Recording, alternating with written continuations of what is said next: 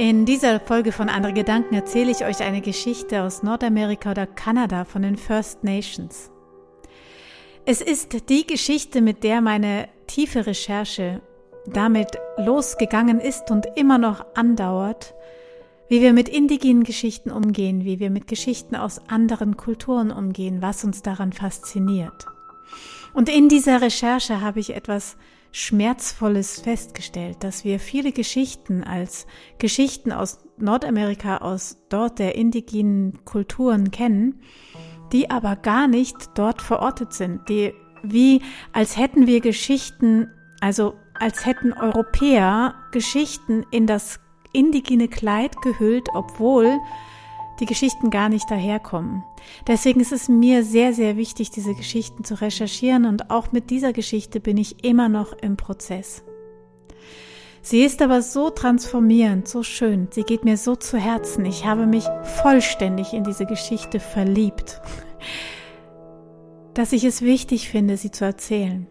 Und ich kann nicht sagen, dass ich sie genauso erzähle und all das, was sie beinhaltet, übertragen kann. Aber das, was ich von ihr verstanden habe, das erzähle ich mit Leib und Seele. Der Weg dieser Geschichte ist auch nicht ganz einfach. Und wer mehr darüber wissen möchte, weil er sie selbst weitererzählen möchte, zum Beispiel, kann mich gerne kontaktieren. Doch nun geht es los. Denn, denn es geht um eine kleine Maus. Diese Maus war wie alle Mäuse geschäftig und ist die ganze Zeit hin und her und her und hin und hin und her und her und hin und hin und her und her und hin gelaufen, um geschäftige Dinge zu tun. Denn das machen Mäuse. Sie sind neugierig und schnuppern und tun und haben immer etwas um die Ohren. Doch diese Maus hatte noch etwas anderes um die Ohren. Ja, genauer gesagt, in den Ohren denn sie hörte immer ein eigenartiges Rauschen. Das war immer da. Je nachdem, wie der Wind stand, war es mal leiser und mal weniger laut, doch es hatte immer dieses eigenartige Rauschen im Ohr. Und so lief diese eine Maus zu den anderen Mäusen und sagten, was ist das für ein Rauschen? Was ist das für ein Rauschen in meinem Ohren? Das, das ist doch egal, äh, ich bin hier gerade beschäftigt. Und so sagte die eine beschäftigte Maus mit, was sie gerade beschäftigt war. Und die nächste beschäftigte Maus erzählte, was sie beschäftigt war. Und sie waren in ihrem Mauseleben zufrieden und wollten nicht wissen, was da im Ohr rauscht, obwohl es bei allen Mäusen Ohren gleich war. Alle hörten dieses Rauschen. Doch unsere Maus Die wollte sich damit nicht zufrieden geben. Von wo kam dieses Rauschen und was war dieses Rauschen? Und wenn der Wind so richtig gut stand, war das Rauschen unglaublich laut und es wurde innerlich immer lauter und lauter und lauter und sie, sie konnte nichts anderes mehr hören und irgendwann beschloss sie, sie musste herausfinden, was das für ein Rauschen war und so ging sie davon, um es zu erforschen. Es dauerte nicht lange. Da begleitete sie jemand. Es war nichts anderes als Waschbär. Wohin gehst du, Maus?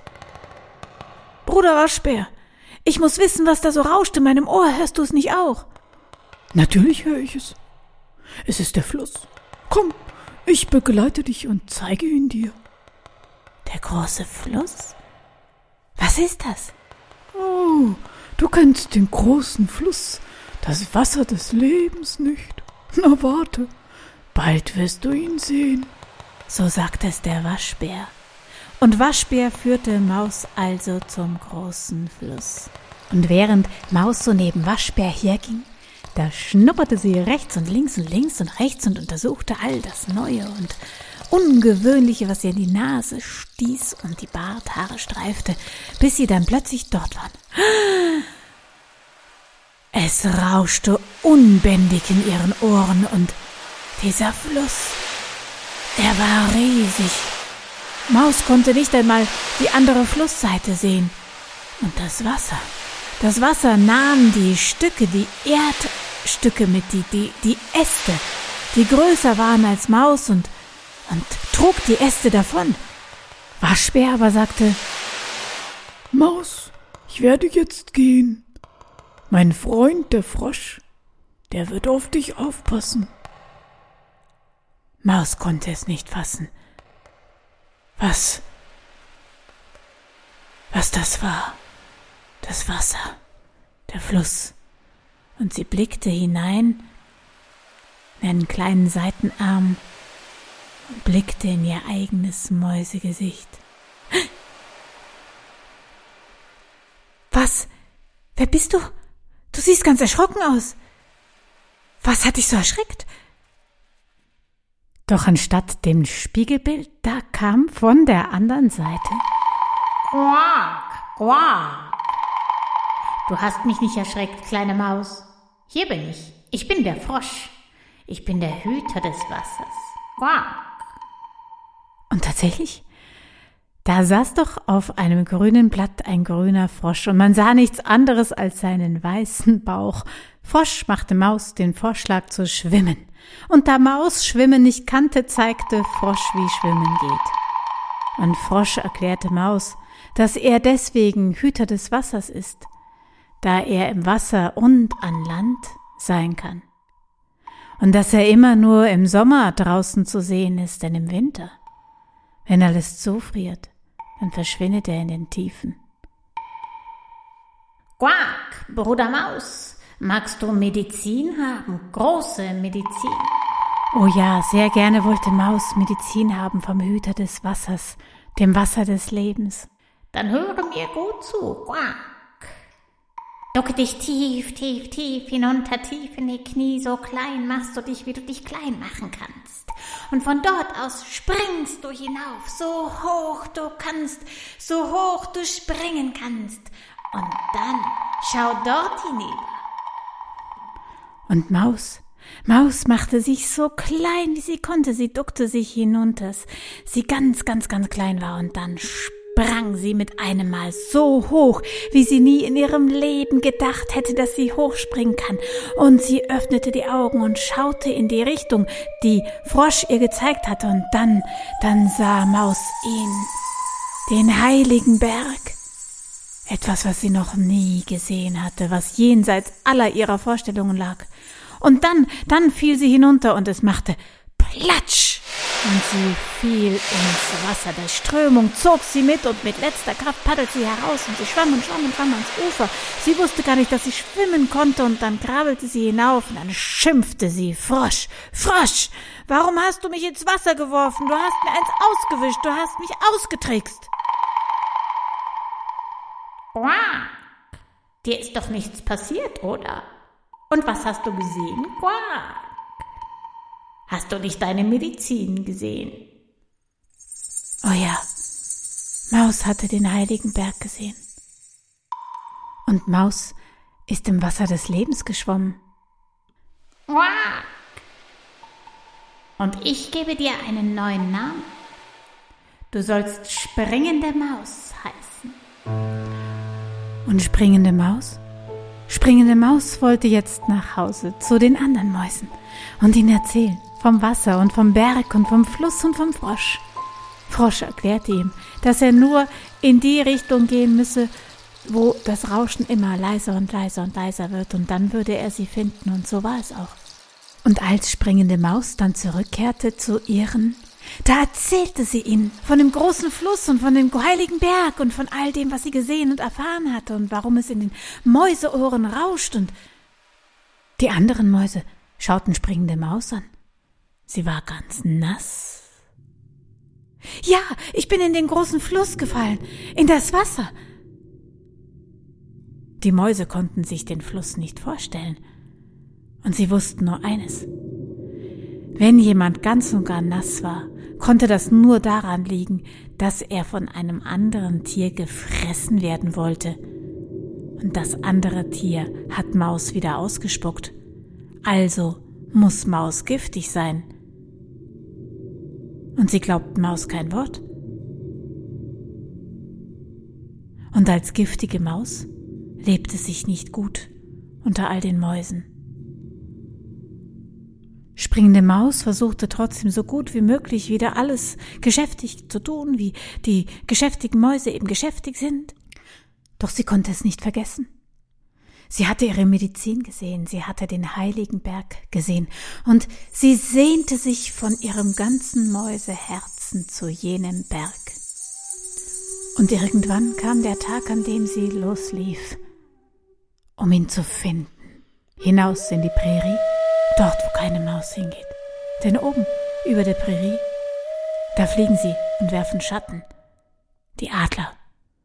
Und wegen den Adlern ging keine Maus jemals nicht über die Prärie. Wer sein Leben lieb hat, tut das nicht. Doch springende Maus lief los. Und sie lief ganz schnell von einem Grasbüschel zum nächsten Stein, zum nächsten Grasbüschel, zum nächsten Stein. Und sie hatte so große Angst vor den Schattenpunkten auf dem Boden, vor den Adlern, die da kreisen doch schließlich schaffte sie es. Und sie kam zu einem Salbeistrauch, ja, zu einer äh, geschieren Salbei-Oase. Und darin, darin gab es so viele schöne Dinge zu entdecken und es roch wunderbar und es war wie ein kleines Paradies, weil man konnte sich daraus lauter Nester machen und tatsächlich traf die kleine Maus eine alte Maus, die dort im Salbei wohnt.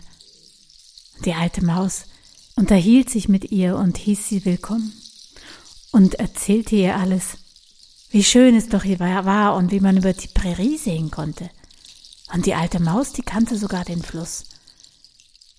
Aber an den heiligen Berg, an den glaubte sie nicht. Sie hatte zwar von ihm gehört, aber nein. Willst du nicht hierbleiben, Maus? meinte die alte Maus. Du kannst hier alles sehen, die Antilopen, die Büffel und die Kojoten und die Hasen die Bewohner der Prärie und bist sicher im Salbei. Aber Maus wollte weiter.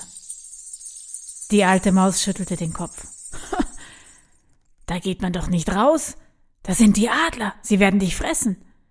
Doch springende Maus hatte ihre Medizin gesehen und wollte zum heiligen Berg. Doch sie bestand schier nur aus Angst. Und sie lief wieder von einem Stein zum nächsten Grasbüschel, zum nächsten Stein, zum nächsten Grasbüschel. Und dann, dann kam sie in einen Wildbeerenstrauch. Ja, ganz vielen Wildbeerensträuchern. Es war ein Paradies. Und sie begann geschäftig herumzugucken, was es hier zu fressen gab und was es zu nesteln gab und was es geschäftig hin und her zu laufen gab. Und dann stieß sie plötzlich auf etwas Riesiges. Ja, es war ein riesiges Horn, in das sie schier hineingehen konnte. Und an dem Horn da war, da war ein Büffel. Und der Büffel, dem ging es nicht gut. Der Büffel, er, er war krank, er starb. Hey, hey Büffel, was ist denn los mit dir? Ich werde sterben. Denn es gibt nur eine einzige Medizin, die mir weiterhelfen würde. Und das ist das Auge einer Maus. Doch ich, ich weiß nicht einmal, wie eine Maus aussieht.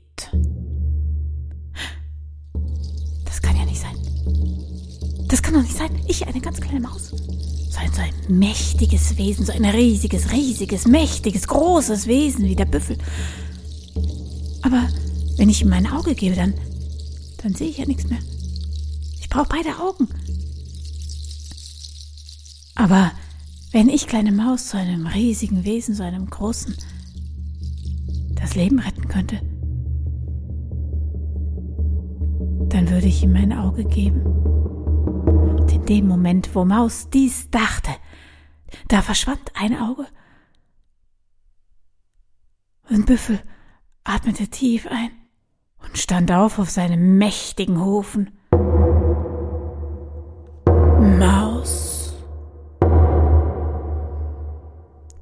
du bist für immer mein großer Bruder. Du bist ein mächtiges Wesen. Sag, was kann ich für dich tun?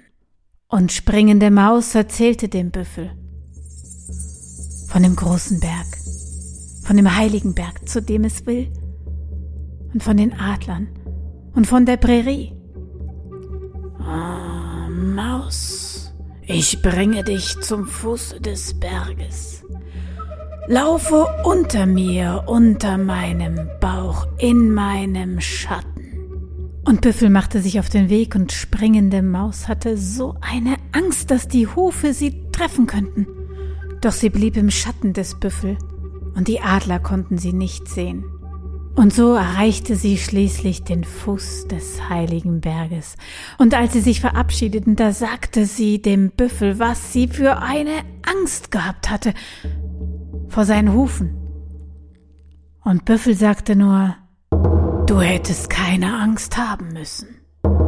Meine Hufe wissen immer, wo sie den Boden treffen. Wenn du mich brauchst, so rufe mich. Doch ich kann dich nicht auf den Berg begleiten, denn ich gehöre in die Prärie. Und Büffel ging. Und springende Maus mit ihrem einen Auge? Es war schon schwieriger. Und sie war nicht mehr ganz so sicher auf ihren Beinen. Und sie schnüffelte hier und schnüffelte dort. Und er war ganz geschäftig und lauter neue Gräser und Steine, die sie noch nie gesehen hatten, streiften ihre Barthaare. Und dann, dann ging sie immer weiter und weiter. Und dann plötzlich stieß sie an ein Fell. Da saß, da saß der Wolf. Hallo, Bruder Wolf. Ach, ja, gut, dass du sagst. Ja, gut, dass du sagst. Ich bin der Wolf, ich bin der Wolf. Beinahe hätte ich's vergessen, ich bin der Wolf. Stimmt, stimmt. Wer bin ich? Und er, er schaute ganz verloren. Ja, du, du bist der Wolf. Ah, gut, dass du sagst, ja, stimmt, das stimmt. Ich bin der Wolf, ich bin der Wolf. Ich bin der Wolf, ja, ich hätte es beinahe vergessen. Oje, oje. Äh, oh. Immer wieder schaute der Wolf, ganz verloren in die Ferne. Und springende Maus sah ihn an. Dieses mächtige, große Geschöpf, das sich selbst vergessen hatte. Und je länger Maus ihn betrachtete, desto mehr fürchtete sie sich vor ihren eigenen Gedanken. Denn wenn es nun so wäre, dass ihr zweites Auge auch Wolf retten könnte. Ja, wenn ihr zweites Auge das wäre, was dieses mächtige Geschöpf zurück ins Leben holen würde, dann, dann wäre sie blind. Und doch, und doch, wenn es das letzte wäre, um Wolf zu retten. Wenn es das letzte wäre, dann würde sie es hergeben. Und in dem Moment war das Auge verschwunden und Maus sah nichts mehr und Wolf? Wolf wusste plötzlich wieder, wer er war. Wolf ging zur blinden Maus. Du hast mich gerettet. Dein Auge hat mich gerettet und ich bin der Hüter dieses Berges. Wohin willst du? Ich, sagte Maus. Ich bin eigentlich angekommen. Ich wollte zum heiligen Berg. Und ich bin beim heiligen Berg. Also habe ich es geschafft. Ich habe alles gesehen. Ich brauche meine Augen nicht mehr. Wolf betrachtete springende Maus, blinde Maus, mächtige Maus. Mein Bruder, komm. Ich werde dich zum Medizinsee bringen, der oben, oben auf dem Berge liegt. Und Wolf brachte Maus zum See. Zu dem See, in dem sich die ganze Welt spiegelt. Und er saß mit Maus am See und erzählte Maus alles, was er sah.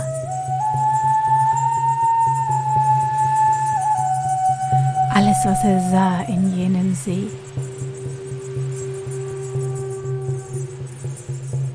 Doch dann, dann musste er gehen, denn er musste noch viele andere zu jenem Medizinsee führen. Er war der Hüter des Berges.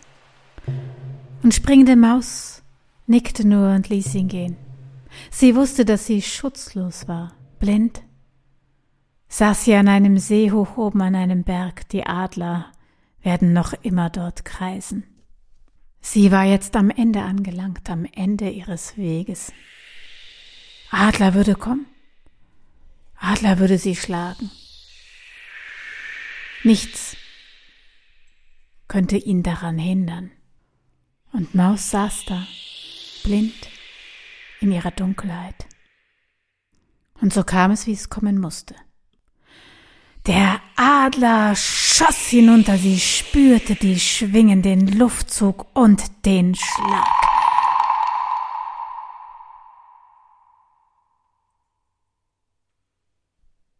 Und dann war da nichts mehr.